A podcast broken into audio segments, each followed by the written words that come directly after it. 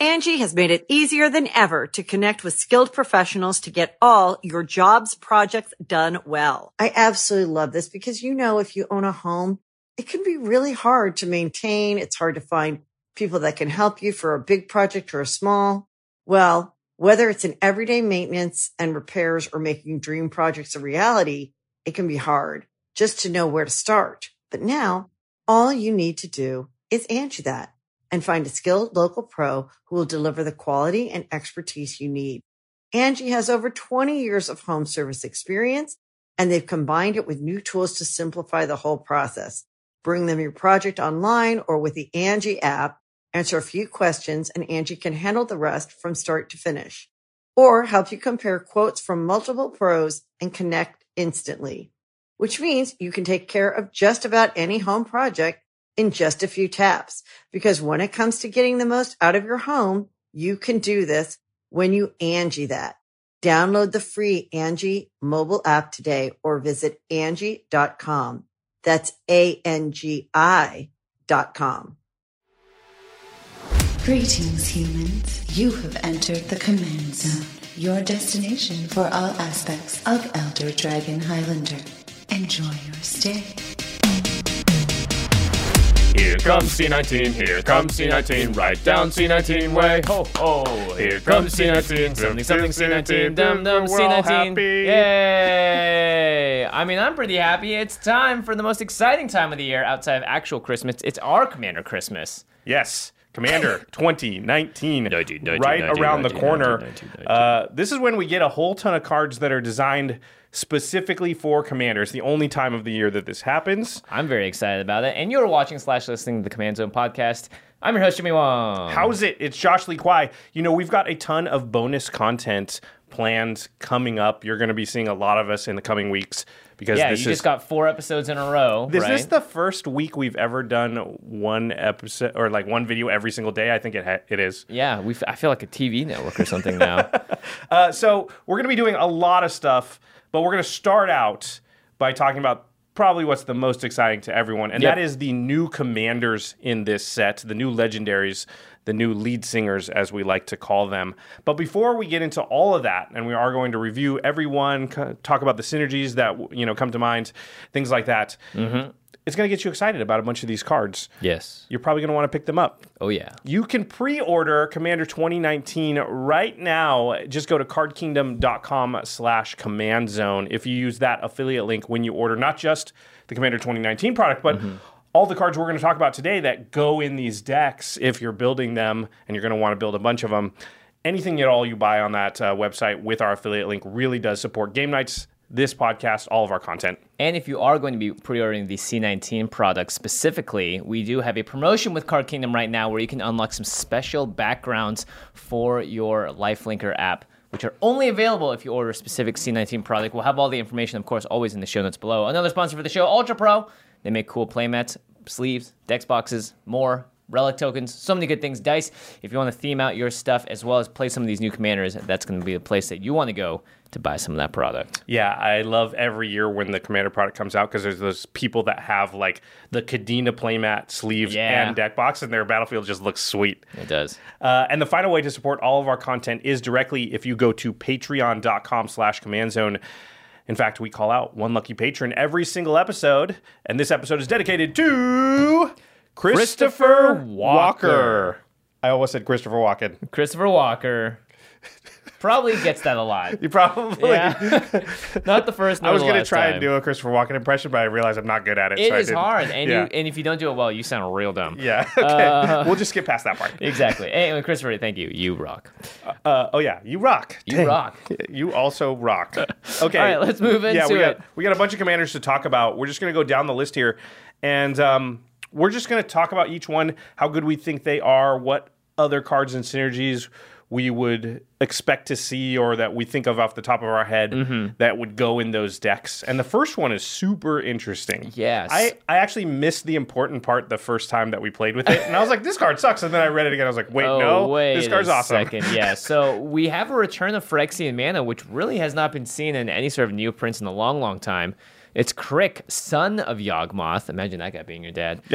That's why he turned out like this. I know, right? So his mana cost is four Phyrexian, Phyrexian, Phyrexian. So you- Seven mana. Seven mana total. You can either in Phyrexian mana you can pay with a black mana or with two life. So this could cost four mana and six life, or four mana and three black, or any variation of those of those um, those iterations. He's a two-two legendary creature horror minion. He has lifelink. And for each black mana in a cost, you may pay two life rather than pay that mana. And whenever you cast a black spell, put a plus one plus one counter on K'rrik, son of Yawgmoth. K'rrik turns all of your black casting costs into Phyrexian mana. So now in your entire deck, when there's a black cost, and that could be on an activated ability too. Mm-hmm. It's not just CMC.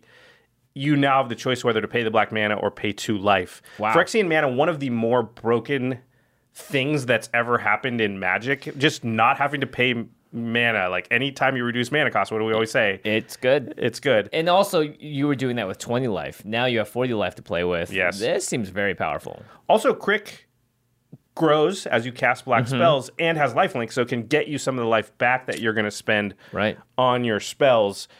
Uh, the first card I thought of when I saw this, I, I don't know, because it's recent. I imagine you thought of the same card, is Vilis, Broker of Blood. This was from M20.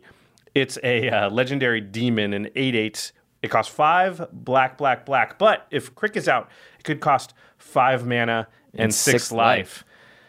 It's a flying, as demons usually are, but it says um, you can pay a black and pay two life, and target creature gets negative one, negative one until end of turn. It also says whenever you lose life, draw that many cards. Not attached to its prior ability, Yeah. just in general. So with K'rrik and this out, if you cast anything with black mana and pay Phyrexian mana for it, you're drawing that many cards.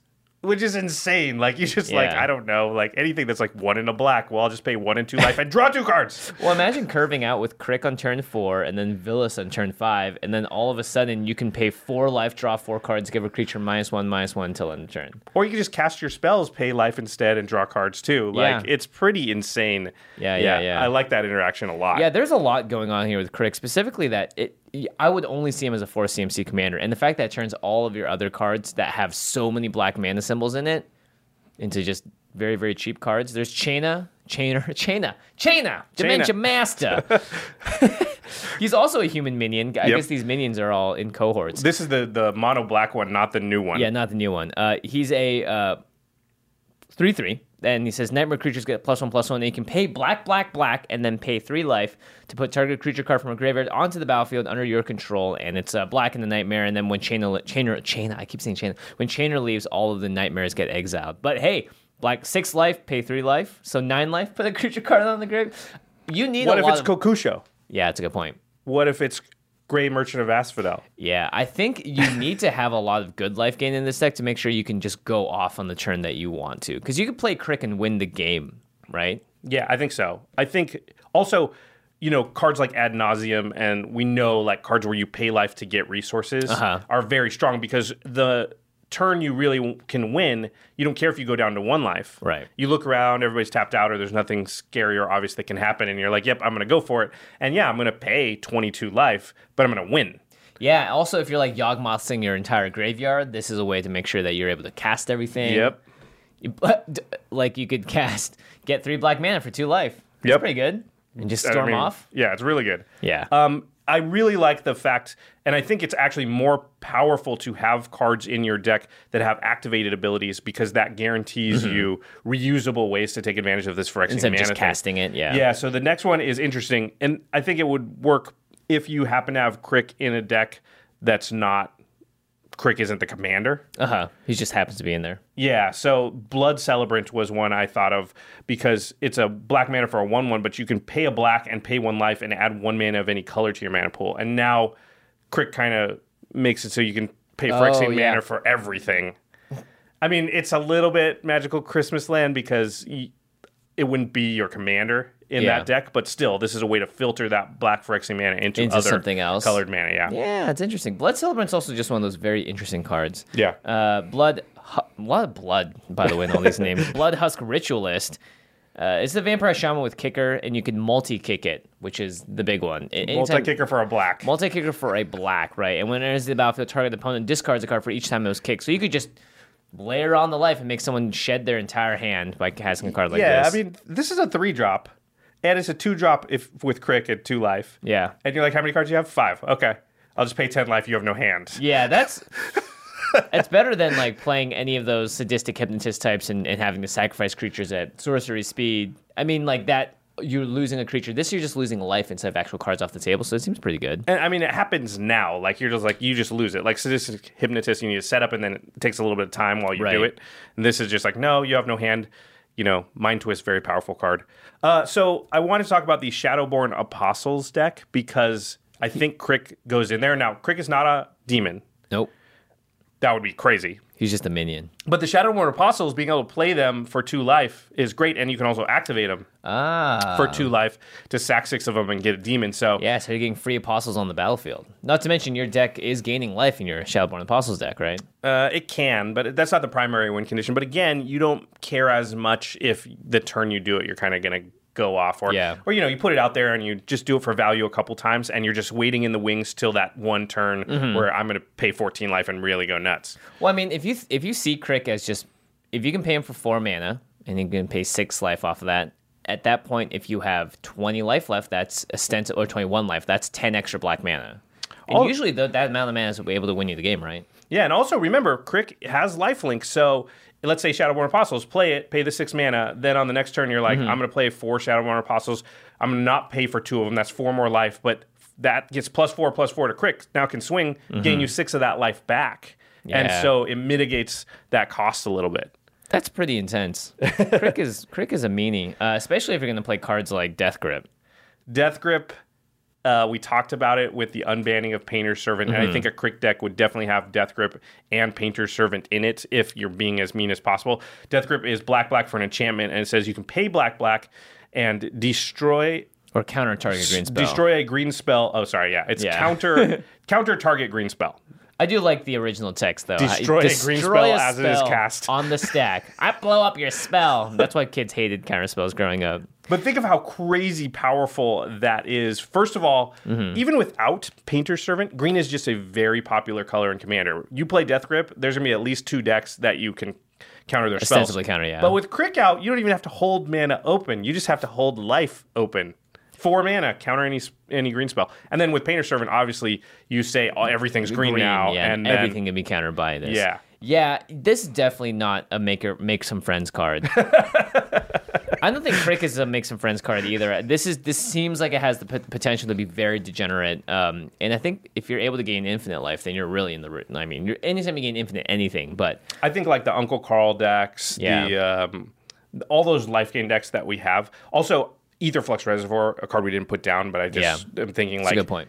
because K'rrik allows you to cast more spells than you normally would. Yeah, and it, negates that life. To actually, at a certain You point, you're probably gain gaining life, yeah. Yeah. So. Mm-hmm. Citadel, probably another card that you know just allows you to sort of play off the top of your deck, get more spells into play. Aetherflux Reservoir, kind of go nuts. Yeah, anything with a lot of black mana symbols in it, even those like crazy demons that cost five black, black, black, black, black, or whatever, or that black, black, black, black Phyrexian dude. Like you Yep. can just play it. Yep. Just play it. Just eight life. Put it It- out. Eight life.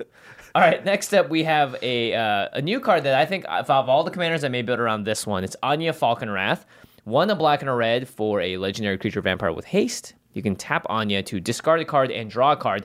However, whenever you discard a card, if it has madness, you untap Anya Falkenrath. The only problem is that there aren't that many madness cards in Magic's history. They mostly are in black and red, if not all of them. There's a few Um, in green, and I think a few in, in blue too. But this is a three mana, just in general, kind of you know card value engine. Yeah, it gets you to cycle through your deck really quickly. And then also it has haste, which I really like about this card because you can use it the turn it comes out. And so you can keep different hands maybe than you would. Maybe you have like an extra land that Right. you would normally mulligan, or you know, don't do this. But maybe you you well, you keep a three lander, Yeah. and then You you, could don't draw the fourth land, and this can maybe help you find it because it has haste. Look, and then on your turn, look again. That's you know two extra cards you've looked at. Yeah, how many black red decks actually can do that? I It's mean, like the commander says, you can keep a slightly sketchier hand. Yeah, it's I'm here. definitely tough. I mean, red and black have come a long way in the card draw department, but just guaranteeing having that, I think, is very, very powerful. I mean, Madness, obviously, the main theme because it says it on the card. You don't have to actually cast the Madness card either for it to untap, right? You can just tap, discard, Yeah. trigger Madness, be like, nah, I'm not going to pay for it, and still untap Anya just to get the rummaging. Uh, obviously, if you cast the Madness card, then you're getting card advantage because you're Yeah, getting the effect of the spell. card you cast and still drawing the card. And I think that's you know that's why Madness is so good. But Yeah. um, We talked a lot about Anya in our. Uh, there to be four commanders today that we talked about that we have entire epi- mini episodes dedicated to. So you can definitely check those out too if you want to see some more interactions, like Uh, Squee. right, we talk about the interactions that are already in the deck, Yeah. uh, that come with it in the precon. But as far as new interactions that aren't there now that you could maybe put in, dredge I think is a really good mechanic with Anya because you dredge the card away. And then, because you discard before Mm-hmm. you draw, and then you can immediately be like, "Oh, I'm going to dredge for the draw," and and do things that way. I think is is pretty cool. Yeah, you can like turbo your dredge out and just keep. You can dredge immediately, Yeah, basically. yeah, yeah. yeah. Um, threshold, obviously, as well. If you have to have, to have a certain number of cards in your graveyard, and reanimation. Like, there's Yep. great. This is a great way again in black and red to throw huge, scary creatures like K'rrik, Son of Yawgmoth, maybe into your graveyard. Uh, another card we really like for this deck is Alhammarret's Archive. It is a five drop artifact that says whenever you draw a card, if it's not the first card. Wait, let me get the wording right. If you draw a card except the first one you draw There you go. in each of your draw steps, draw two cards instead. So now when you rummage, you're discarding your card, drawing two cards. Yeah. Very, very powerful. You also it also has a gain life thing that isn't going to be super relevant. Maybe it's good for K'rrik's deck. Yeah. um, oh, yeah. Um, yeah, the Archfiend of Ifnir is a card that cares about cycling and discarding. I think in a deck like this, you're going to have a lot of madness. You're going to have a lot of cards that want to be discarded. And Archfiend of Ifnir is one of those cards that it just will slowly deplete the entire board. When the, the first time it triggers, because every time you cycle or discard another card, you a minus one one counter on each creature your opponents control. It's not universal, just your opponents.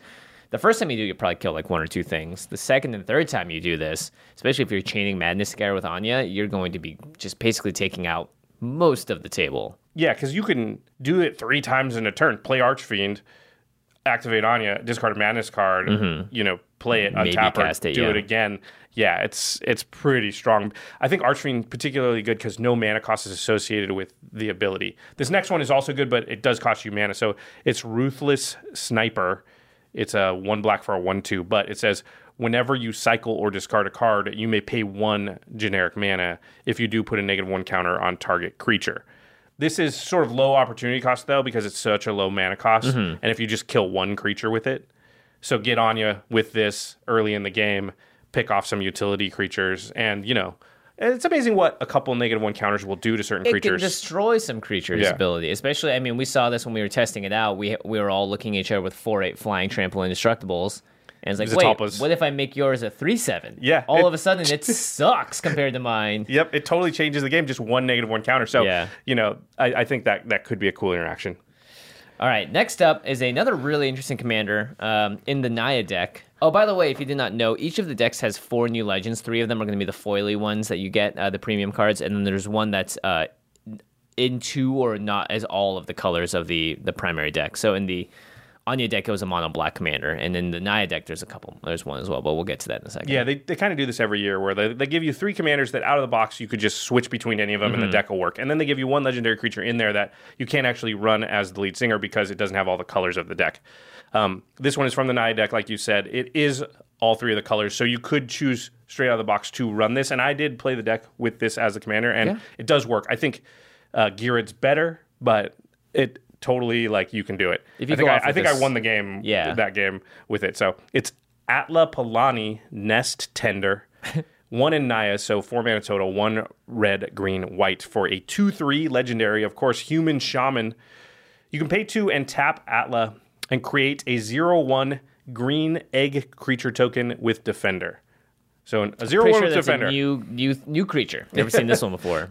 Um, Yeah, usually uh, red makes like zero two dragon Dragons, eggs. yeah. yeah, they turn into dragons. This one, eggs always like when they're destroyed do stuff, right? Because they're hatching. So this one, when an egg you control dies. By the way, it's any egg. So I Yeah. guess if you made an egg, Dragon eggs work too. oh, what's that dragon worth landfall make an egg?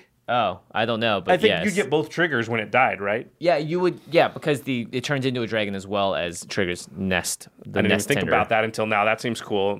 We can have egg tribal. But anyway, Atlas says whenever an egg you control dies, reveal cards from the top of your library until you reveal a creature card. Put that card onto the battlefield and the rest of the on the bottom in any order. So you just hatch into whatever the next creature uh, in your deck is. Yeah. Can be crazy because you can get an Eldrazi. Yeah. I mean, Savala Stampede is definitely one of those examples where it's like you don't really want to know what's in their deck sometimes because it could be very, very scary. This is definitely a Craig Blanchett card if I've ever seen one. Yeah, I think obviously there's two things to think about with this card. One is you want to know what's on top of your deck to Mm-hmm. give value. So top deck manip- manipulation, all the normal, the usual suspects, Sensei's Divining Top, Scroll Rack, blah blah blah blah blah. Right? Yeah. You can't use like the brainstorm stuff because you're not in blue. Then you also need to make sure that the eggs die. That's the hard part. Yeah. Because if they see like two eggs over there. Or they're there, defenders, yeah. yeah, they're either I have flying and I'm going over the top, or I'm just not attacking you. Yeah. And so you want sack outlets, just ways to make sure, preferably free ones, like um, any of the altars would be probably your best choices there. Uh, and then, and then you. This is a populate deck, and I think populate does work good with the eggs because then you got more things to hatch. Yeah, I think this is good in any of the dinosaur decks if you want to stay thematically on, you know, this is a human shaman taking care of some dino eggs, and Gishath decks are very popular. I actually But- Mm-hmm. really like that too because a lot of those are enraged decks, which have ways to hit themselves. Oh, right, and these are zero ones. Yeah, so if you had one something that says deal one to all your creatures or all creatures, it kills all the eggs. You get and your also you get your- triggers. yeah. Yeah, yeah, yeah. So that's a good point. Um, a couple cards that sort of double up the triggers on, or yeah, the activated ability on Atlas. So Rings of Brighthearth and Illusionist Bracers would both make it so that when you tap Atlas to make an egg, you could sort of make two eggs. Yeah. Brighthearth costs mana. Illusionist Bracers, once it's equipped, it just does the thing. Getting a lot of eggs in this deck seems pretty darn good. one thing I really like about it is the classic weakness of token decks Mm-hmm. is board wipes, Yeah. right? Eggs protect you against board wipes because if you have 10 eggs out and you turn four of them into creatures, but you just leave the other six there and you're like, hey, listen, if you kill, if you board wipe, I'm going to get whatever those are going to hatch into because Yeah. they're going to die. But if my other creatures are big enough threats that they're currently hurting you, you're kind of damned if you do, do damned Yeah, if you you don't. almost have a little backup plan. Yeah. It reminds me of Leroy Jenkins when he runs into the dragon room with all the yeah. eggs and they all hatch. It's like, what are you doing? You didn't want to disturb the nest. All right, the next commander is um, the new chainer. Yeah, Chainer's back and now with an additional color of red, so you know I'm happy. It's two a black and a red for a 3 2 human minion. Lots of minions these days. Discard a card. You may cast a creature card from your graveyard this turn. Activate this ability only once each turn. And whenever a non token creature enters the battlefield under your control, if you didn't cast it from your hand, it gains haste. So he's one of those cards that again has all of the text on him. You can discard the creature card that you want to cast. Uh, you discard the card, and then I believe you're able to. Yeah, to you can because it says until end of turn you can cast one creature out of your graveyard, basically. Yeah, yeah, yeah. That's right. You It doesn't cast- care- It doesn't target a creature. It doesn't target the card. You can just cast a creature from your graveyard this turn. I don't even think it cares if that card's there when this ability is activated. You could put it in later and then say, "Well, That's this is my one." Yeah, You could have this in Anya out, and then Anya Correct. could tap to discard something later on that you want to cast. Uh, and then the second part, when that creature comes in the battlefield, if you didn't cast it from your hand or if you reanimated it, uh, it's going to gain haste, which is pretty powerful as well. yeah. 'cause- so you can basically any creature in your hand you can give haste because you can just discard it to Chainer cast it. Yep. And so its kind of default ability is give haste. One thing I also wanted to note what is is the second part. It says, um, or sorry, the first part says activate this ability only once each turn. So you can activate it on your opponent's turn. Mm-hmm. So if you could, it will not change the timing restriction. So it doesn't give a creature flash. But if a creature had flash, then you could do it. So Seems pretty good. Vedalken Orrery becomes, I think, pretty good in this deck too, uh, because you can on anybody's turn, oh, discard it, cast Flash it it, as though yeah. it had flash, or cast something else that's in my graveyard, discard another card. You don't have to discard the creature you're going to cast, obviously, right? You got extra Mm-hmm. lands, boom, I'm going to turn that into a creature in my yard. Uh, Play this with K'rrik. Cast everything. yeah. Dude, K'rrik, K'rrik is great. K'rrik, is, is- always yeah. just cast everything. Okay, so oh yeah, this. So if you're giving haste to a creature and sort of ca- casting them? it and attacking out of nowhere, then in Rakdos there's a really scary one. It's Master of Cruelties.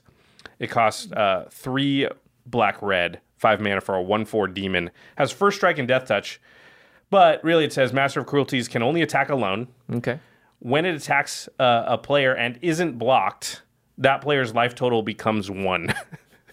Master of Cruelties assigns no combat damage to So this it combat. can't become Can't their finish life them one off. and just like boop. But also doesn't have to hit them. It's just when it attacks and isn't blocked, Yeah. which I guess is a. It's, It's it's a first strike death toucher though, so you, it, it needs to get blocked, but it doesn't want to get blocked. Um, Kaalia has an intera- interesting Yes. interaction around this because those two lines of text of only attack alone, and one and the second line that makes her life total one aren't connected. Right. So you could just tap her and then poop, put out the master of cruelties and get someone down to one. I mean, often with Chainer, I think it's possible somebody just doesn't have a creature, and you're just like, yeah, boom, totally. you know, because it's going to be like turn five, maybe turn four if you ramped, and it's possible they just aren't ready for it. You just get them. It's brutal. You I've been got get by 'em. master I've been before. got too. It's not You're like, fun. wait a minute, everyone's at forty and I'm at one. And then I put it in my deck. Uh, we also have the Doomed Necromancer, Human Cleric Mercenary for two in the black, and you can pay black and tap it to sacrifice Doomed Necromancer, return target creature card from your graveyard to the battlefield, and then you can play the Doomed Necromancer from your graveyard again and get more creatures from your graveyard to the battlefield. And because Chainer gives haste, you basically can get any creature out of your yard now for four mana, Yeah. right? Uh, Hell's Caretaker is basically the same idea. Yeah, the, all the chainer text that's really important is that it doesn't matter that you're not casting it for the second bit. It just needs to enter the battlefield from uh, if you didn't cast it from your hand. Actually, you know what's interesting? What? This affects your commander if chainer's not your commander.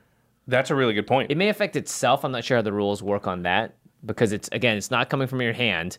It's just coming from somewhere else. Yeah, it doesn't. Yeah, it doesn't have to come from the graveyard Yeah. specifically. Although that's the obvious interaction. But well, and that's interesting because we did uh, list a couple of cards here. So, Quicksilver Amulet. Mm-hmm. That's a card that puts something directly into play Right? It doesn't cast it. You just Right. tap it and put it into the battlefield. Under your control. If it you didn't cast it from your hands, right? Yeah. So it's from your hand, but you didn't cast it.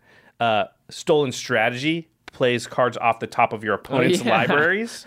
That's not from your hand. It's a pet card of yours now. I like it.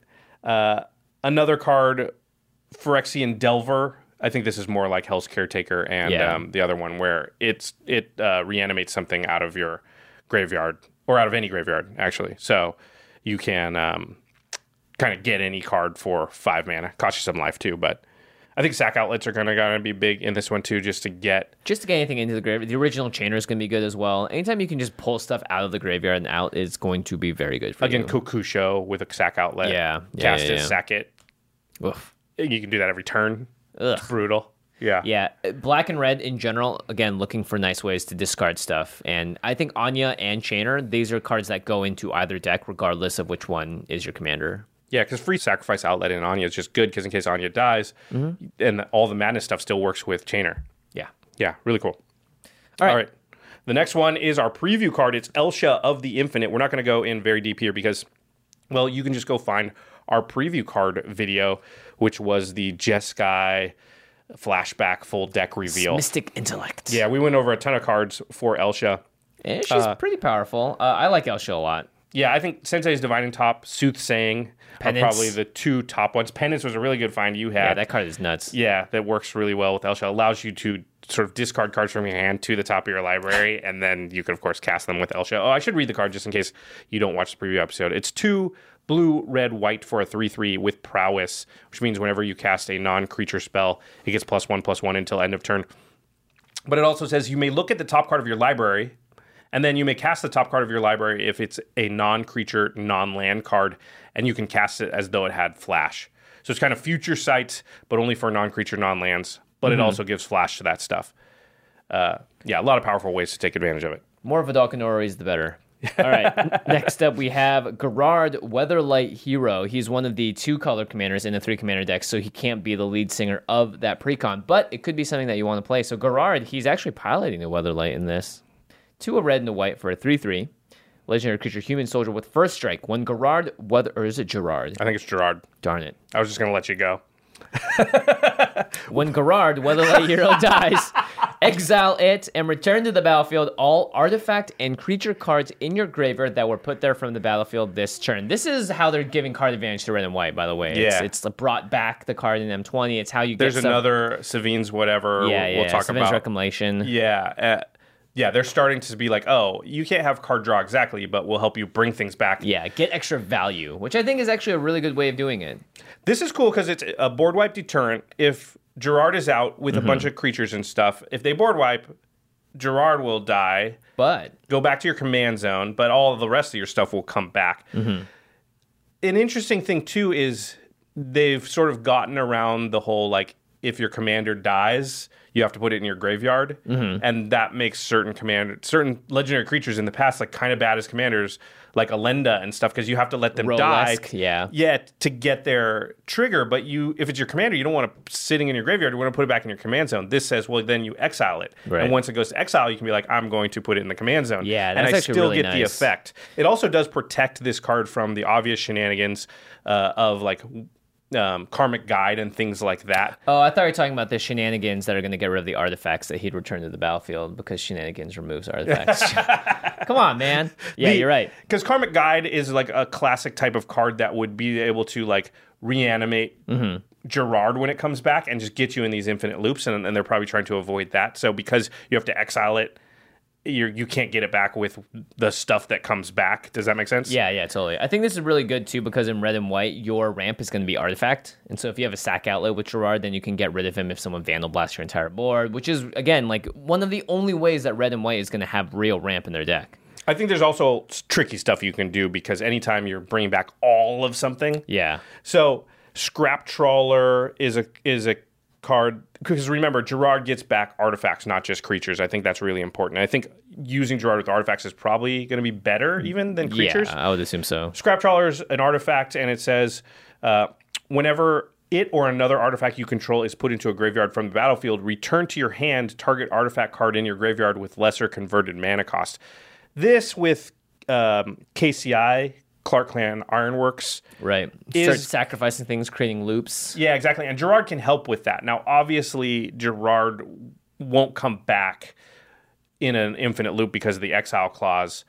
But just getting everything back one time Could be enough. is really big. Yeah, because Yeah. Clan, because it can sacrifice itself. Yep. notably, and it goes to the battlefield too. And and think of just you know you've got like a Thran Dynamo or a Gilded Lotus, a Krark Clan Ironworks, a Scrap Trawler, some other things. You can sack everything to itself, get a ton of mana, sack the Krark Clan Ironworks, sack Gerard. All that stuff comes back out. Right. If a lot of those are mana rocks, they're going to appear untapped. Tap them again, maybe even recast Gerard, make mana on Mm-hmm. Oh, the thing. nice. Eventually, the the commander tax might make it so that that's not worth it, but you might be able to do that a couple times. End up ahead on mana. Even just doing it once and just having the whole combo go off, you could you could have some really explosive turns. Yeah. So Gerard's good at both on protection and if you're going on the aggressive route, I think. So there's a really interesting card that Murph over here found to sort of help this idea, and it's called what is this called? Sigil of the New Dawn. Sigil of the New Dawn. Dawn. It's three and a white for an enchantment. Whenever a creature is put into your graveyard from the battlefield, you may pay one and a white. If you do, return that card to your hand. So Hmm. now it's possible for Gerard to trigger. Put it into the graveyard. Yeah, so you get Gerard's trigger, which is like, hey, I need to exile myself and do Yeah. this thing, and you go stack the uh, Sigil of the New Dawn, above that, return it to your hand, but then the Gerard trigger goes off, returns all the artifacts, and now you're not paying the commander tax thing, replay it, and now you might be able to get into some cr- Right. cool Because loops. dies means it goes to your graveyard. Yeah. The card hits the graveyard and then it would be comma exile it. So Gerard Hero, when he dies, this thing boop goes on the stack. This needs to Yep. happen. And then you activate this and then that's gonna take place. And then Gerard's not gonna be able to see itself in the graveyard and exiled anymore. Right. So I think that works. I think it works too. Um, We're not judges here, but we like to pretend that we are. Yeah. What's this next one? Enduring oh, a sim- renewal. a similar thing. Yeah, two white white enchantment. Play with your hand revealed. Uh, uh, and then if you would draw a card, reveal the top card of your library instead. If it's a creature card, put it into your graveyard. Otherwise, draw a card. And then whenever a creature is put into your graveyard from the battlefield, return it to your hand. So again, Gerard, if you're doing an artifacty thing, you don't care about the unable to draw creatures type Right. of deal. And now you can sort of return Gerard to your hand, recast it. And now if you've got the Gilded Lotus and the Krark Clan Ironworks, you can make mana. Mm-hmm. Sort of go infinite mana that way. Yeah. Again, you don't have to go infinite. You just go a lot. Just go a lot. Yep. There'll be more than enough. All right. oh, yes. It's the red boy. Someone said, by the way, and I realized this, he has all almost all of the letters of his colors in his name. Gear Red has green, red, and what? Gear? H-I? No, no, Conclave, Exile. There's like a. There's Oh, I got you. It's- yeah, yeah. it's- It's, it's- the whole name. Yeah, It's yeah. Gear Red Conclave Exile. He just doesn't have a W in there or No, actually, T. G is for green, H-I, Yeah. white, White, red. Oh, red. Yeah, Gear Red. Geared. There you Okay. go. It's all Ghired is two red, green, white, five mana total for a 2 5 human shaman legendary. Of course, when Ghired enters the battlefield, create a 4 4 rhino creature token with trample. And then when Ghired attacks, you populate, but the token enters the battlefield tapped and attacking.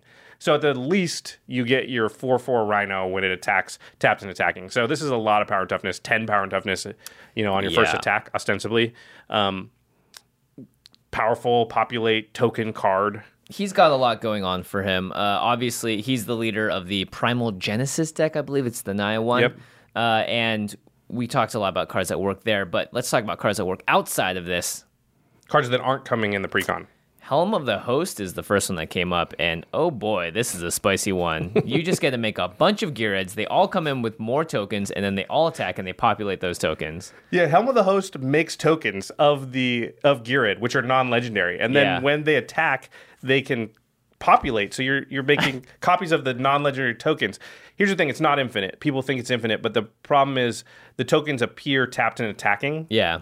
So those it only happens once, right? You make what three Ghireds. You attack with all of them. Mm-hmm. That's going to make four more Ghireds. But those Ghireds that just came in, the four, they're already tapped and attacking. They don't trigger again. Right, right, right. But you will get four more And then the next turn, green rhino. Cre- you yeah, you create can, more with Helm of the Host, and you can just choose, whatever. like, I want two Ghireds, five rhinos. yeah, From right order at McDonald's. right. So Helm of the Host makes one per turn basically, a- and then is a you go up meal. the chain, right? One Yeah. per turn. yeah, yeah, yeah, yeah, yeah. yeah. So the I was thinking of key- Blade of Selves when I said three. Sorry, it's just right, right. one. The- Yeah. The, key part of Helm of the Host again is that it doesn't create a legendary copy if the equipped creature of, with Helm is a legendary creature. So it just becomes Ghired, Conclave, Exile, slightly less exciting. Ghired, the um, Ghired- trying to think of a clone movie. Oh, there have been a lot of clone movies out there. Uh, Ghired, Clone Wars. Yeah, there. Yeah, it's a bad one. Dang it. Yeah, I know. I chose the worst one I could. Uh, obviously, you want all the token doublers, right? So parallel lives, doubling season, anointed Mm-hmm. procession, stuff like that is going to be really good. Uh, this next one does go infinite. Yeah, I've never seen this card before. I kind of want to play it in a deck with Flash now. It, I mean, it's really good at this deck. Breath of Fury, two red red for an enchantment aura. Enchant creature you control. Whenever enchanted creature deals combat damage to a player, sacrifice it and attach Breath of Fury to a creature you control. If you do, untap all creatures you control, and after this phase, there's an additional combat phase. So it doesn't go infinite without any setup, right? You Right. have to be able to attack somebody and hit them with your 4 4 trample rhino. Yeah. Because you put this on the rhino, you attack with the rhino and Ghired. Ghired makes another rhino. The, the first rhino with this attached to it hits the opponent. Breath You- of Fury triggers, You sacrifice that rhino, put it on the new rhino. and then, Then you untap untap. all the creatures. Now you attack and you're in the same position you were just in, make a, make a second rhino. The first Yeah. one hits it, blah, blah, blah. It's infinite technically, but you'd have to have all of your opponents not be able to stop one four four trampler. But the nice thing is that trample does get damage through, so sometimes you you might just be able to ice one player because of this. I mean, definitely in playing the precons, often on turn, like if you ramped once on turn five, Ghired is unopposed and can attack anyone and get through. Right, right. And so if that's the case, you will kill everyone. Yeah, it's and again, it's not geared. It just needs to be the trampoline rhino. Yeah. So. Pretty cool. Um, I, I some other cards like Greater Good. I thought would be a perfect card in this deck. Um, you you sacrifice a creature and you draw cards equal to its power, and then you discard three cards. Yep. So with the rhinos, you can always, Draw four, discard three. which is great because you're also filtering past cards you don't want and things Yeah. like that. And this is the kind of deck we talked about where you need two pieces, make tokens, populate tokens. And you can get caught if you draw the wrong half of your deck. So being able to even just cycle through a lot of it will make sure you're always on the on the rails. Yep. And you know this deck does need some protection, so why not put in Gerard, Weatherlight Hero? Yeah, Gerard would be good in this deck. Although it doesn't bring the tokens back, right? Because they hit Right. the graveyard and die. but if Ghired comes back, he does come back with a friend, which sure. is nice. I think you're going to want to put like heroic interventions and things like that Yeah. to protect yourself. Yeah, Yeah. for sure. Uh, Lapse of Certainty, a really good one. Don't overlook it. It's the white counter spell. Uh, okay, we're going to move on and talk about all of the rest of the new legendary creatures from Commander 2019. But before we do, we're going to take a quick break and hear a message from our sponsors. Today's episode is brought to you by Audible, which is a leading provider of audiobooks across every genre you can imagine. We've talked about Audible on the show before, and it's a really great service, especially for the summertime. Road trips, hanging out at the pool, going to the beach, all are perfect times to put on an audiobook. Did you know that there's a ton of content for fantasy fans too? I was talking to a friend recently about his love of Warhammer lore, and lo and behold, I found tons of Warhammer 40k novels. I'm diving into Horus Rising by Dan Abnett, which has been highly recommended as a great place to start in the universe. And right now, you can get a free 30 day trial, which you can cancel at any time. All you need to do is visit audible.com slash command or text the word command to 500 500 to get started. So don't wait, get listening to a new audiobook on Audible. Whatever genre you're looking for, you'll find some great options there. Angie has made it easier than ever to connect with skilled professionals to get all your jobs projects done well. I absolutely love this because, you know, if you own a home, it can be really hard to maintain. It's hard to find people that can help you for a big project or a small. Well, whether it's in everyday maintenance and repairs or making dream projects a reality, it can be hard just to know where to start. But now all you need to do is Angie that and find a skilled local pro who will deliver the quality and expertise you need. Angie has over 20 years of home service experience and they've combined it with new tools to simplify the whole process. Bring them your project online or with the Angie app, answer a few questions and Angie can handle the rest from start to finish or help you compare quotes from multiple pros and connect instantly which means you can take care of just about any home project in just a few taps. Because when it comes to getting the most out of your home, you can do this when you Angie that. Download the free Angie mobile app today or visit Angie.com. That's A-N-G-I dot com.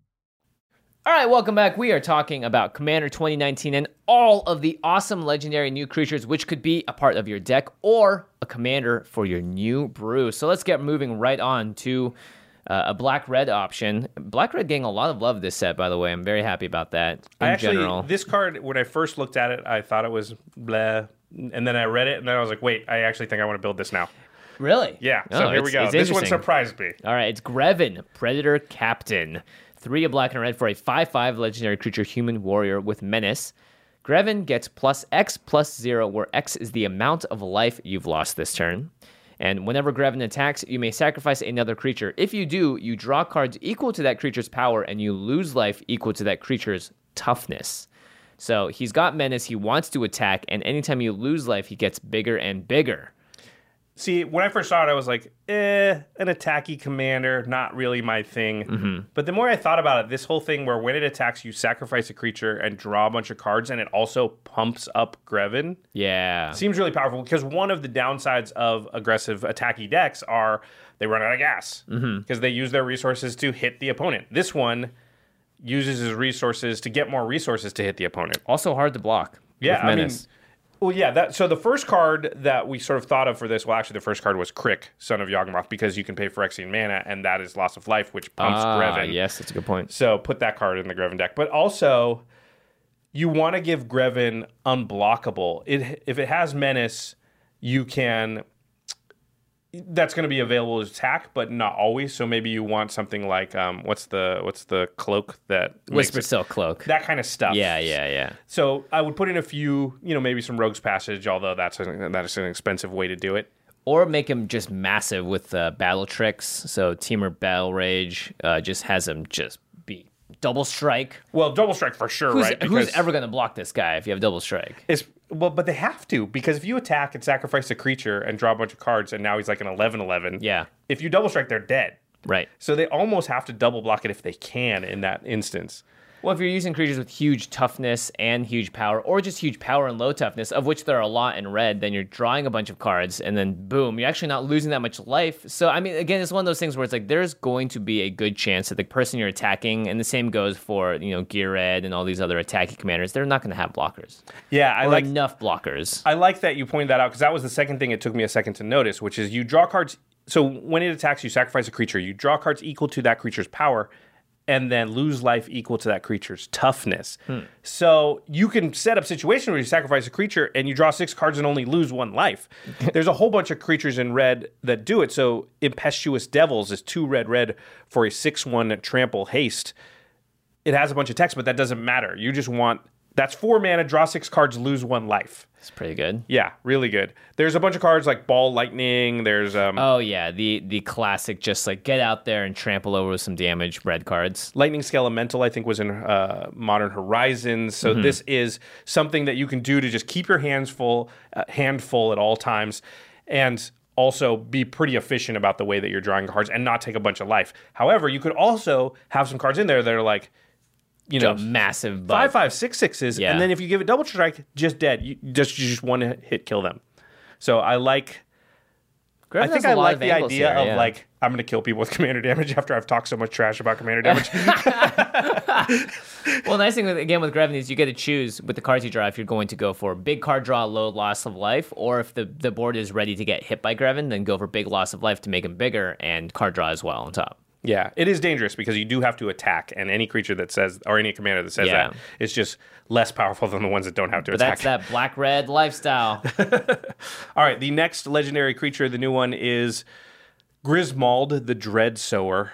One green black, three mana total for a 3 3 legendary troll shaman, has trample. At the beginning of your end step, each player creates a 1 1 green plant creature token. Hmm. So you get one, but so does everybody else. But it says whenever a creature token dies, put a 1 1 counter on Grismold. ah, so it slowly gets better, has trample. Yeah, it gets bigger and bigger, especially if your players are attacking each other. They're using their little free tokens to block at the beginning of your end step, so it's only once per per turn cycle. But yeah, creature tokens dying seems pretty good. Yeah, I mean, Seems pretty it happens pretty often, especially in decks that want want them to die. everybody's going to get one. So it's really interesting to try and figure out how to use that to your strategic advantage. Mm-hmm. I think you're going to want the token doublers again, doubling season parallel lives, maybe even primal vigor, which would kind of go a little bit crazy because when they Oh, it, it, gives them all two, right? yeah, yeah. yeah. Primal Instead of just yourself is, too? is not. Yeah. Primal so, is a, a doubling season that's a symmetrical effect. but everyone's getting it, so party. Yeah, so you get two, everybody gets two. Um, but that could be good. I think you're going to build this deck with the idea that I'm giving creatures to my opponents. I'm going to make that a disadvantage or at least negate that advantage. Yeah, but at least you get twice as many plus one plus one counters too. By the way, because True. Primal Vigor just definitely it just ramps you up hard. Well, th- that's a good point, but the creatures have to die for Grismold to get the counter. So there's a whole bunch of like like pestilence. Yeah. Uh, Oh, there's, right, right, right. There's a bunch of enchantments that just have uh, kind of has static effects. So Night of Souls Betrayal, two black black for a legendary enchantment. All creatures get negative one, negative one. Uh huh. that's a board wipe, or at least a plant wipe. And yeah, so it would create the tokens. They'd immediately die, and you get four plus one plus one counters on Grismold. So it's just a seven seven at that point. If you had Primal Vigor out, it's an 11 11. Well, it's negative one, so it's a six six or a Yeah. 10 10. Uh, It's massive. yeah, there's also there's also stuff like um, Illness in the Ranks, which basically does the same thing. Uh, really interesting one is Thornbite Staff Yeah, because Grismold's a shaman. that's right. So shamans get the extra untap ability because of Thornbite Staff. And Normally so- it's a Kiki-Jiki card. So yeah, so you can tap kill the one one.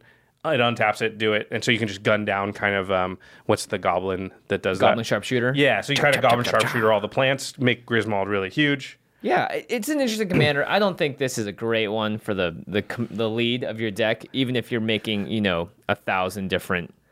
It's a it can be fun, but I don't Yeah, think it's, going to be super powerful. Yeah. Uh, speaking of fun, this is one that Murph threw out. That's gonna it's fecundity, Oh, which boy. says anytime a creature dies, that player, the controlling player, draws a card. Okay, So you get really nuts. So with everyone like, wants to be yeah. It's like a group hug token deck. I guess so. Yeah, I mean it makes sense. It makes sense if you want to do silly things in black and green. I, again, it's not super powerful, but I could see this leading to again if you built a deck that was just like fun times with Grismold, Mm-hmm. and occasionally you just smack someone out of nowhere with it, then yeah, could be interesting. All right, so let's move on to the next one. Oh boy. Every time I see this now, I just can't help but reading in Prop's voice because it's a snake, it's a naga, it's Kadena, slinking sorcerer. One black, green, and a blue for a 3 3 legendary creature naga wizard. The first face down creature you cast each turn costs three less to cast, And whenever a face down creature enters the battlefield under your control, draw a card. So it is a new morph commander, but this time in Sultai. Makes each of your first morphs, morphs each turn uh, cost nothing, and then you draw a card. So card advantage, it ramps you in some way, very powerful. A lot of people talking about this card. It is pretty straightforward on the surface though. Morphs and manifest are kind of your two ways to get face down creatures to come into play. Um, however, there are other things you can do. So Kadena only um, reduces the cost of the first morph you play each turn, but there are other cards that reduce costs. So Dream Chisel is one. I've Never heard of this card, by the way. It's two mana for an artifact. Face down creature spells you play cost one last to cast. Okay, well, what if you pair that up with Ugin, the Ineffable? Yep. Which makes uh, colorless spells cost two less to cast. So now all of a sudden you're playing free morphs. Okay. Just not just the first one. Every one uh, that you play is going to be free. Heartless Summoning is another one that reduces the cost of your creature spells, but it gives your creatures negative one, negative one, which you don't care about the size of morphs that much. At least much. they don't kill your morphs. Right, exactly. You can still flip them up; they'll still get the abilities. That is pretty powerful. also, another thing to note, similar to Chainer, this card says the first face down creature spell you play each turn, each turn, Right. is three less to cast. Can be another players' turns as well. So Vedalken Orrery, Leyline of Anticipation become great because play a morph on my turn, draw a card. Play a morph on Jimmy's turn for free, draw a card Yeah. keep doing that becomes very very powerful uh, this next card i want to say was suggested by at guess who's a ninja on twitter i'll let I'm you guessing guess they're- i'll let you guess who's Yeah. a ninja i guess they are Well, ninjas aren't supposed to be known. They're So maybe- yeah maybe they're just like totally it's a meta play like you wouldn't guess them because they Yeah, said guess yeah. who's a ninja but they're actually the ninja they're actually the ninja. Yeah, got it. It's uh, Words of Wind. Two and a blue for an enchantment. You pay one mana, and the next time you would draw a card this turn, each player returns a permanent he or she controls to its owner's hand. Ooh, my goodness. So it's brutal because you're going to return a morph card that you either cast for free already or are going to cast for free Right. and draw a card off of. Everybody else is going to have to return an actual uh, permanent. they yeah. control.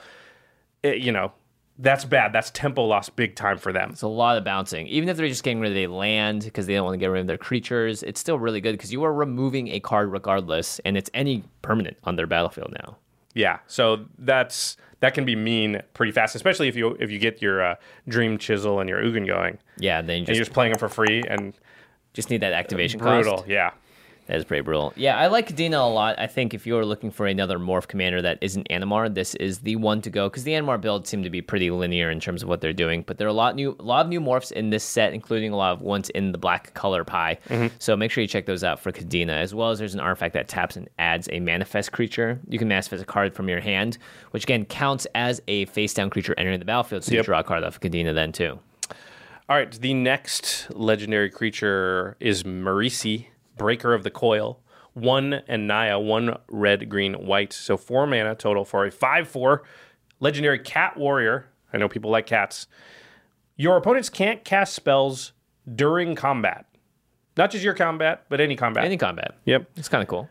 Whenever a creature you control deals combat damage to a player, goad each creature that player controls. And what goad means is until your next turn, those creatures attack each combat if able and attack a player other than you if able. Yeah, I piloted this as the commander of the Naya deck just to see how it worked, and it turned out great. Goading is awesome.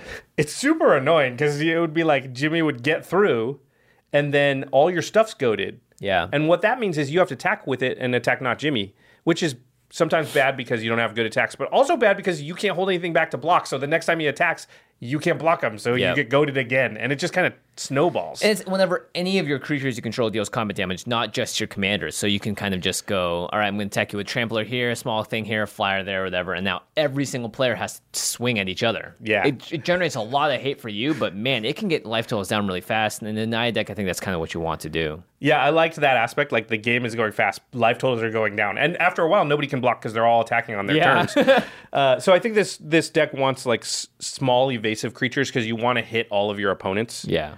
Um, I think that's kind of a big thing. Flyers, anything that can get around. Tr- Tramplers as well. I mean, this is again in the Gira deck, so it's going to be making big creatures that are going to get through regardless. And I know I keep talking about this card, you know, because it's a card we've never talked about in the past. But Vedalken Orrery really good in this deck because your opponents can't cast spells during combat. Yeah. So you go into your combat phase. If you have flash, you cast anything, it will happen. They can't counter you during Mm-hmm. Oh, that. that's a good point. They can't interact with you during that point. So I think Their that combat as well. their combats too. So you're just like during combat, if I have flash, I'm safe. They can't do stuff. Yeah. Yeah. yeah. So pretty cool. Um, It's very good for combat tricks, by the way. If you're just like, all right, here comes Marisi, and then we're just going to pump him up, make him super Voltron-y, then I kind of wish Goad Bye. stacked. See, I think that's the part. Like, it doesn't scale well later into the game. Like, I wish if you hit him with two creatures, they'd be go- goaded for this turn and next turn or something. Maybe Oh, okay. too all good. right, All right. But yeah, yeah, yeah, yeah, yeah. Red white needs the help, but it does. Yeah, let's Would not, that make it overpowered? I think so because you, I, I think you'd find ways for people to just lock. I mean, it would feel very bad if you were locked out of your combat set for the rest of the game because You're not locked out. You're just not getting to choose who you're attacking. true, yeah. true. Uh, I think it'd just be too much accounting. Like, Yeah, wait, that- how, yeah, yeah. How many turns? how many turns left, left on it? Yeah, yeah, I think yeah. that's probably the problem. okay, so um, let's move on to the next one. Yeah, let's move on to maybe my least exciting commander choice. It's Pramikon Sky Rampart, which is funny because I know some people are going to think this is the best card of the entire thing. Really? I, I people love walls, man. Okay. Wall tribal, dude. But it's not wall tribal. It's true. It It's goes just- in the wall it's- tribal it's deck. It's a defender. It can't actually go in the wall tribal deck either. Arcades is banned. Yeah, it's true. It can just be in the wall deck. So it's it's Jeskai's big wall. It's red, red, blue, and a white for a one-five legendary creature wall with flying and defender. As Pramikon enters the battlefield, choose left or right. Each player may only attack the nearest opponent in the chosen direction, and planeswalkers controlled by that opponent. Uh, I think they added new text to say nearest opponent because in case it's like I'm here and you're across the table Right. and one person gets eliminated, you're the nearest. You're not necessarily the next, The next, player. Just yeah. to just to clarify that. Um, slows down the game a lot. Yeah, Yeah, we've we've seen this Too on the much, battlefield a few times. It's just like a lot of times what happens is nobody's really doing much because your good attacks aren't in the direction that was chosen. yeah. And If they are, then great. But or only one player is getting won't be hit because the person who played Pramikon chose like, oh, you're scary. I'm going to make sure you can't hit me. You have to Yeah. go that way, and then yeah, that makes it tough. There's an interesting interaction with Mystic Barrier, which is four and a white, and it's an enchantment that does kind of the same thing. When it enters the battlefield, you choose left. Or at the beginning of your upkeep, you choose left or right. And then Oh. each player may only attack the opponent nearest them in that direction. So, if you choose left with Pramikon and right with this, no one can attack. yeah, that sounds about right because they can only attack left, and now they're saying they can only attack right, which means Right. they just can't attack at all. I think Goad is really good with this because you force people to attack, and if they have good attacks, they're dealing damage to each other. If they're not, then they're running their creatures into stuff that eats it, and that's bad too. And after a mm-hmm. while, everybody's tapped out except you because you're not getting goaded, and they're attacking each other and just dealing damage to each other, but you can still block. If there's only one player left and you did that left right thing, do you think it would still work? Because it both kind of ends up on the same player. Oh, that's interesting. I think are it- you left or are you right I think me? it still works because you can only attack Yeah. in the nearest in the chosen direction, so they, they literally just cancel each other out. yeah, we need a judge for that for that Yeah, question. we do. We we often need judges. Uh, there- The yeah, one more card to mention really quick is Fumiko the Low Blood, which is two red red for a three two legendary human samurai. Fumiko the Low Blood has Bushido X, while where X is the number of attacking creatures. This means whenever uh, this creature blocks or becomes blocked, it gets plus X plus X until end of turn. That's not the important part. The important part is creatures your opponents control attack each combat if able, which there's a bunch of cards that do that. Yeah. Uh, I think that's good with Pramikon because again, you're forcing action where they can only go it in one direction. ideal. Yeah, exactly. And you're generally choosing it to take the big threat off of you or to point the big threat at someone else. Yeah, definitely. You're looking around the table and going, well, that person is the scariest as far as attacking. Yeah. So I'm going to point them away from me. And now everybody has to attack and do stuff. Yeah, it's actually interesting because the attack step is usually one that we kind of scoff at and just kind of, yeah, it's good, it's important, but it's not as important as just casting big important spells. Uh, and now this really, cards like that really make the attack step important because normally you could just skip over it, but if you're forced to do stuff like goading, it has actually has a really big impact. It impact. makes your Oracle and Moldias and stuff like that way worse, right? Because you're Yeah. like, well, crap, I have to attack with it, and it's just going to die now because they're going to block it. I think in general, though, Pramikon is a card that slows down the game. And if that is what your deck wants to do, then that could be an inclusion in. I'm not sure to you want to build a deck around it, though. Mm-hmm. Yeah. I mean, Jeskai, you do need more time in general to sort of set up your engines, I think. So All right, the next commander is Rayami, first of the Fallen, one and Sultai, one black, green, blue for a 5 4 vampire legend, of course. If a non token creature would die, exile that card with a blood counter on it instead. That right there is text that matters. Uh, Playing against your Anafenza deck a lot. It you just, matters. it's amazing how often it's just super annoying that You're like, there's "Ah, just it." random gra- graveyard hate out there. Yeah. I, Consistent too, and it Yeah. targets from yeah, yeah, yeah. forget all your recursion crap because you can't like sack stuff and then recur it, right? Because it's going to get exiled with blood counter on it. So it also says as long as an exiled creature uh, card with a blood counter on it has flying, Do this in one breath. Rayami has fir- Okay, sorry. Let me try again. as long as an exiled creature card with a blood counter on it has flying, Rayami First of the Fallen has flying. The same is true for First Strike, Double Strike, Death Touch, Haste, Hexproof, Indestructible, Lifelink, Menace, Protection, Reach, Trample, and Vigilance. It's a lot of text. Turns out Magic's had a lot of keywords over the years. Um, this is interesting. It is a Voltron commander that seems like it wants to be more of a hate bear in terms of getting rid of like a graveyard hate card. Uh, you put a good point on the, the thing. Why can't it give it to all your creatures like Odric does? Like seriously, Odric gives the abilities to all your stuff, and you don't have to jump through as many hoops Yeah. either. Like this, you have to like kill stuff, get in the graveyard, exile it. Yeah, blah, blah, Rayami blah. just by itself does nothing, and it affects yourself. So I guess it would be like, all right, do I need to play a really cheap indestructible creature in the in the hexproof one so I can sack them so Rayami gets these things? yeah. I just, Eh. but yeah, what are you gonna do? Build your deck? Yeah, I don't know. It it seems, it seems really hard to pull off anything super cool, right? Yeah, it seems like it's the first line. uh, So if you notice, a lot of these new commanders have multiple lines of text, and they usually try and uh, interact and synergize with each other, which I think is really good design. In- this case, neither of the steps. I mean, I the top line is more interesting than the second one for me. Yeah, by, for by sure. far. It's gonna be way more useful for sure. yeah. All right, well, sorry, move Rayami, on. we're Yeah, not sorry. we're not huge fans of that one. Well, there's another kind of meh one coming up for me at least. It's Sevinne the Chronoclasm. It just costs too much mana. Two and Jeskai, blue, red, and white for a 2 2 legendary creature human wizard. Prevent all damage that will be dealt to Sevinne. And whenever you cast your first instant or sorcery spell from a graveyard each turn, copy that spell. You may choose new targets for the copy. Vidaganori! Vidaganori, every single turn, do it once. Leyline Anticipation. Flashback, yay. Uh, retrace, another Retrace. cast things from your graveyard. Right. Snapcaster Mage, Torrential Gearhulk, both allow Mm-hmm, you to cast things out of your graveyard. Those are obviously going to be good. Um, I, I, I actually think the first line of text is getting a little bit ignored, and it's can be quite abusable. So, board wipes that are um, damage based, Yes. blasphemous acts, earthquake type spells, that's going to leave uh, Sevinne around. Yeah. and so that's pretty cool, especially since this is not likely to be a high creature count deck. You're not going to be killing a lot of your own stuff, but you you don't like to kill your commander in those instances. There's also a five mana two two, so it's pretty vulnerable. So you want to be able to protect it, which is nice. All damage that will be dealt to it is prevented. I mean, it can block forever because it doesn't take damage. Right, right. Uh, there's also two cards that are pretty interesting with it: Pariah and Pariah's Shield. I'll read Pariah. Pariah's Shield is an equipment version of the enchantment. So Mm-hmm. this enchantment is two and a white for an enchantment aura, enchant creature. All damage that would be dealt to you is dealt to enchanted creature instead. ah, So Sevinne can't actually take damage. So boom, you just redirect all damage, basically prevent all damage that would be dealt to you. Yeah. Uh, the shield, Pariah's shield, is equipment does the same thing. you could do like giant damage based effects like fireballs and stuff. Earthquakes, so stuff hits yeah. everybody. hits everyone, and then all of it just Sevinne just sits there and tanks it. Just, ah. Yeah. And you use your flashback, um, your flashback re- retrace stuff as Yeah. like value, get rid of, control everything until you can kind of yeah. go off. Seems like a very controlly deck. Um, Sevinne costing this much is a bit of a bummer, but maybe at that point you can prep your graveyard so that when Sevinne comes out, you may get maximum use of all your double cast spells from there. I agree. Sevinne could have been one and Jeskai, right? Four mana, and I think Mm-hmm. this would be quite a bit better. Five should is too, honestly. Yeah, five is a lot, and and it requires setup to take advantage of. So coming out early doesn't do a ton for you. Yeah. because you still got to get stuff in your graveyard. So I agree. All right, we've got uh, two left. I'm gonna take. D- did you read the last one or did I? Uh, I read the last one. Oh, it's my turn then.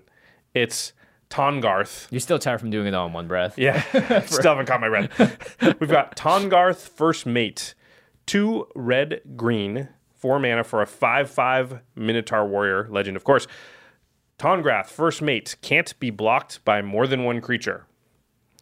Whenever an opponent attacks with one or more creatures, if Tahngarth is tapped, you may have that opponent gain control of Tahngarth a- until end of combat. If you do, choose a player or planeswalker that opponent is attacking, and Tahngarth is attacking that player or planeswalker. So, boy, a ah, lot of words. A lot of words. So Jimmy goes to combat on his turn. I'm playing Tahngarth, and he is tapped.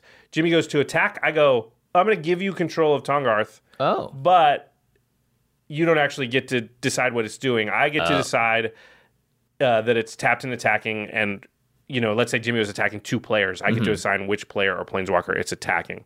So you kind of can use other people's combat steps. Yeah, it's got this weird old school menace as well. Oh no, no, sorry, it's it's the anti menace. It can only be blocked by one or more creature, but not more than one creature. Sorry. Right. Uh, well, I think what you want to do is give it menace because then it can't be blocked at all, right? At all, Because yeah, then it it's has those something that stacked says you have to together. attack with two creatures, but you Yeah. can't, or you have to block with two creatures, but you can't block with two creatures, so you just can't block it.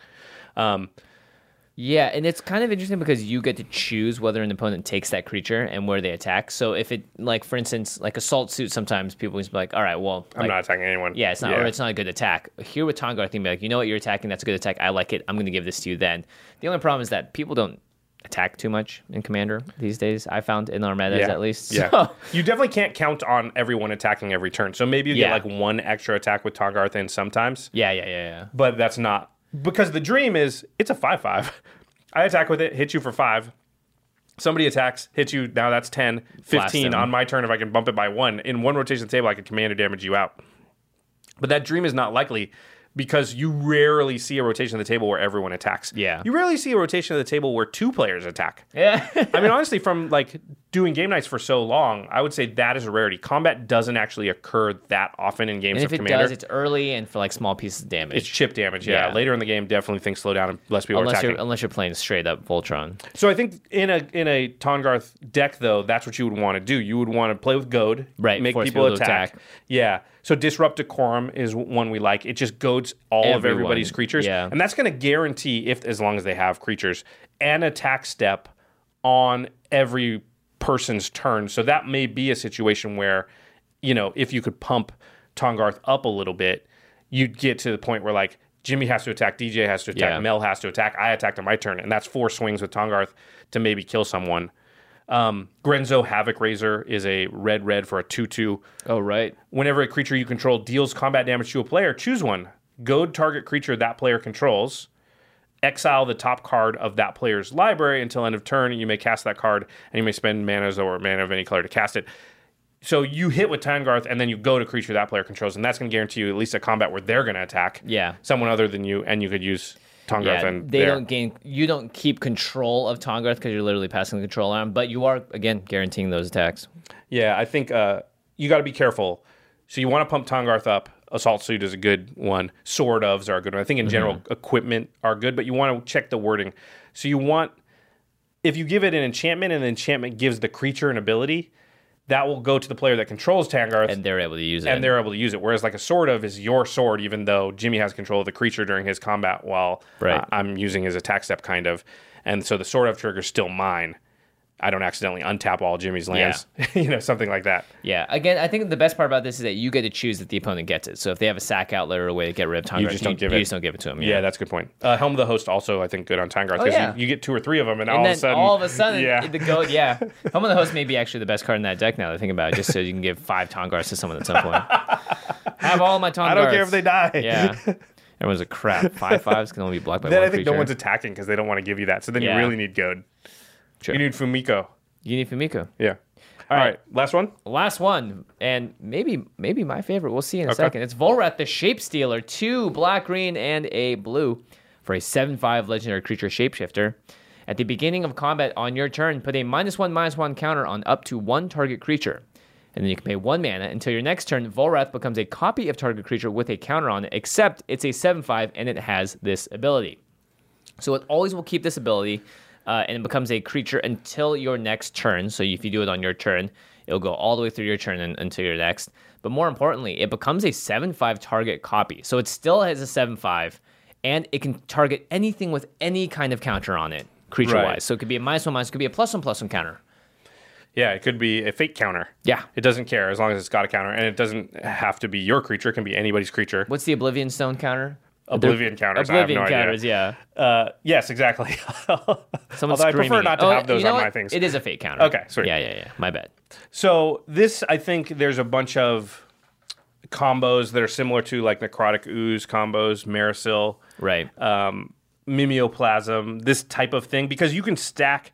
Remember, Volrath, pay one becomes a, talk, a copy of that creature, but still has the ability to change again. So there's ways to like turn into this for a second, do, Do something, something, turn turn into another else. thing, Yeah. do something, and you can sort of assemble some combos that way. Yeah, I like Devoted Druid. Um, I, I do like the minus one, minus one counter stuff too. Just like if you're able to put a Hapatra kind of card in this deck and get a lot of targets.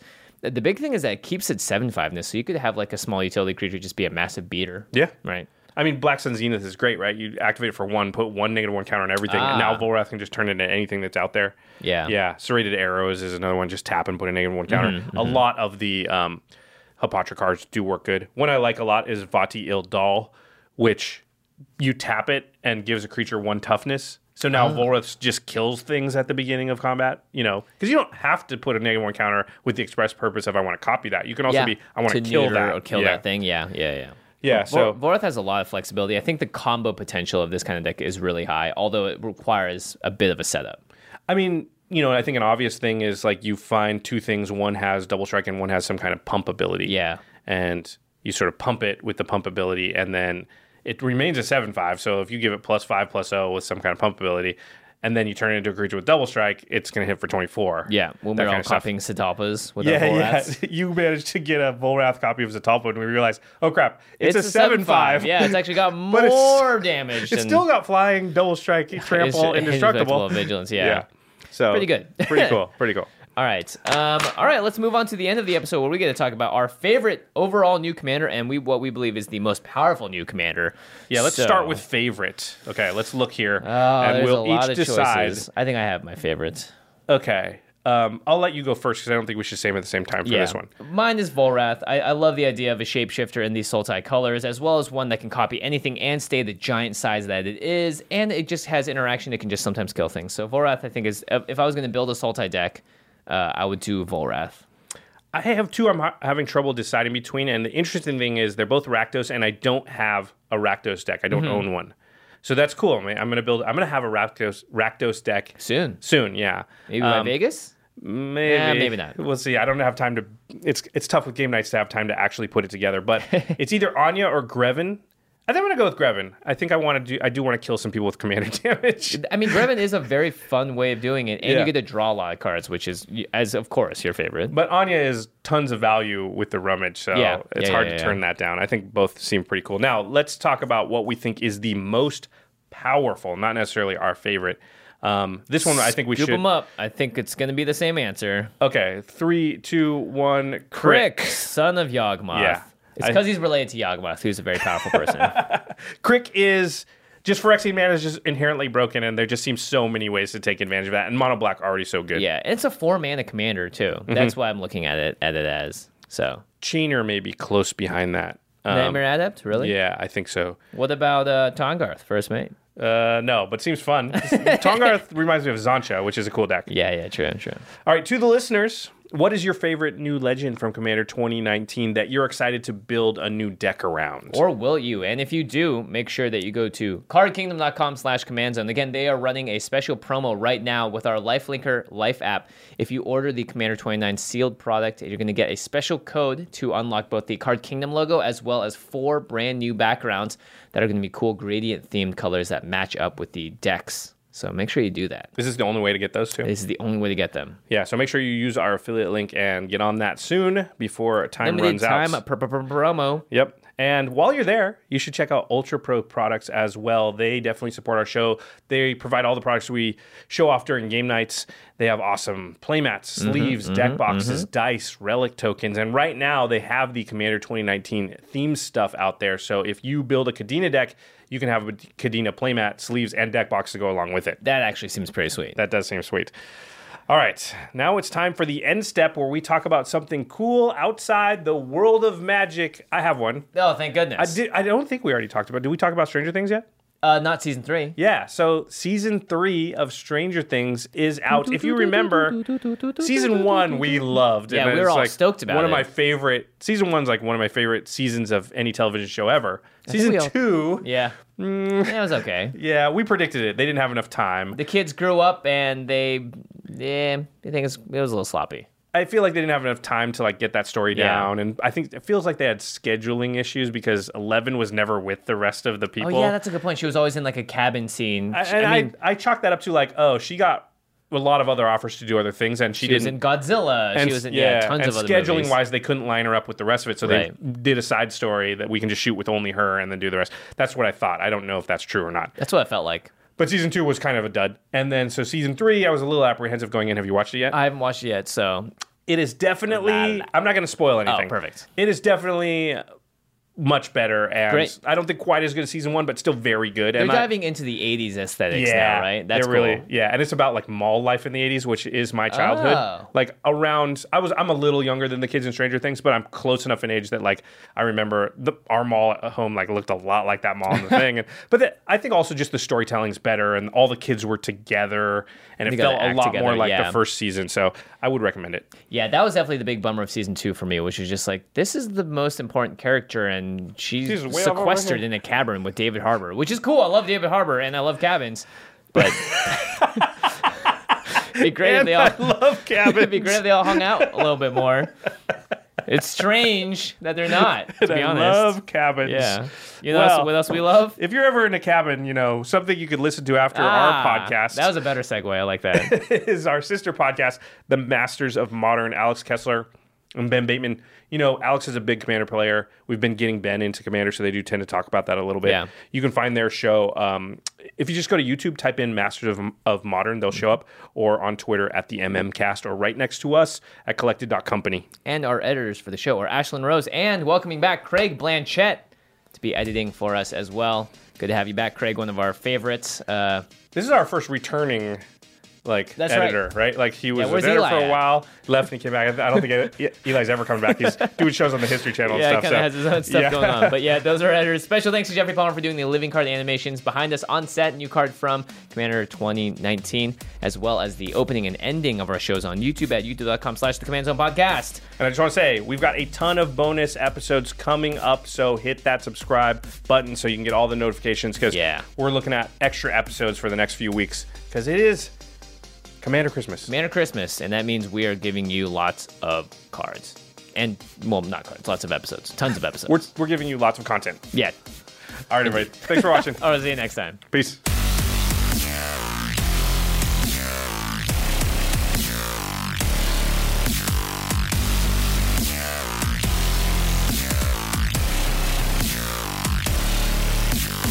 Thank you for your attention.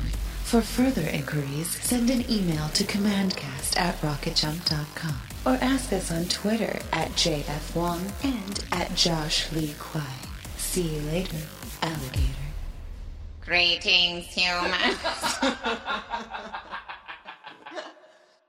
Angie has made it easier than ever to connect with skilled professionals to get all your jobs projects done well. I absolutely love this because, you know, if you own a home, it can be really hard to maintain. It's hard to find people that can help you for a big project or a small.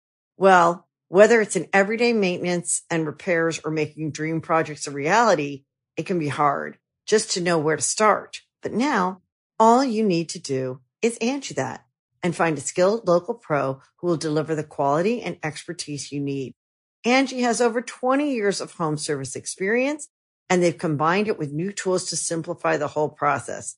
Bring them your project online or with the Angie app, answer a few questions and Angie can handle the rest from start to finish or help you compare quotes from multiple pros and connect instantly, which means you can take care of just about any home project in just a few taps. Because when it comes to getting the most out of your home, you can do this when you Angie that. Download the free Angie mobile app today or visit Angie.com. That's A-N-G-I dot com.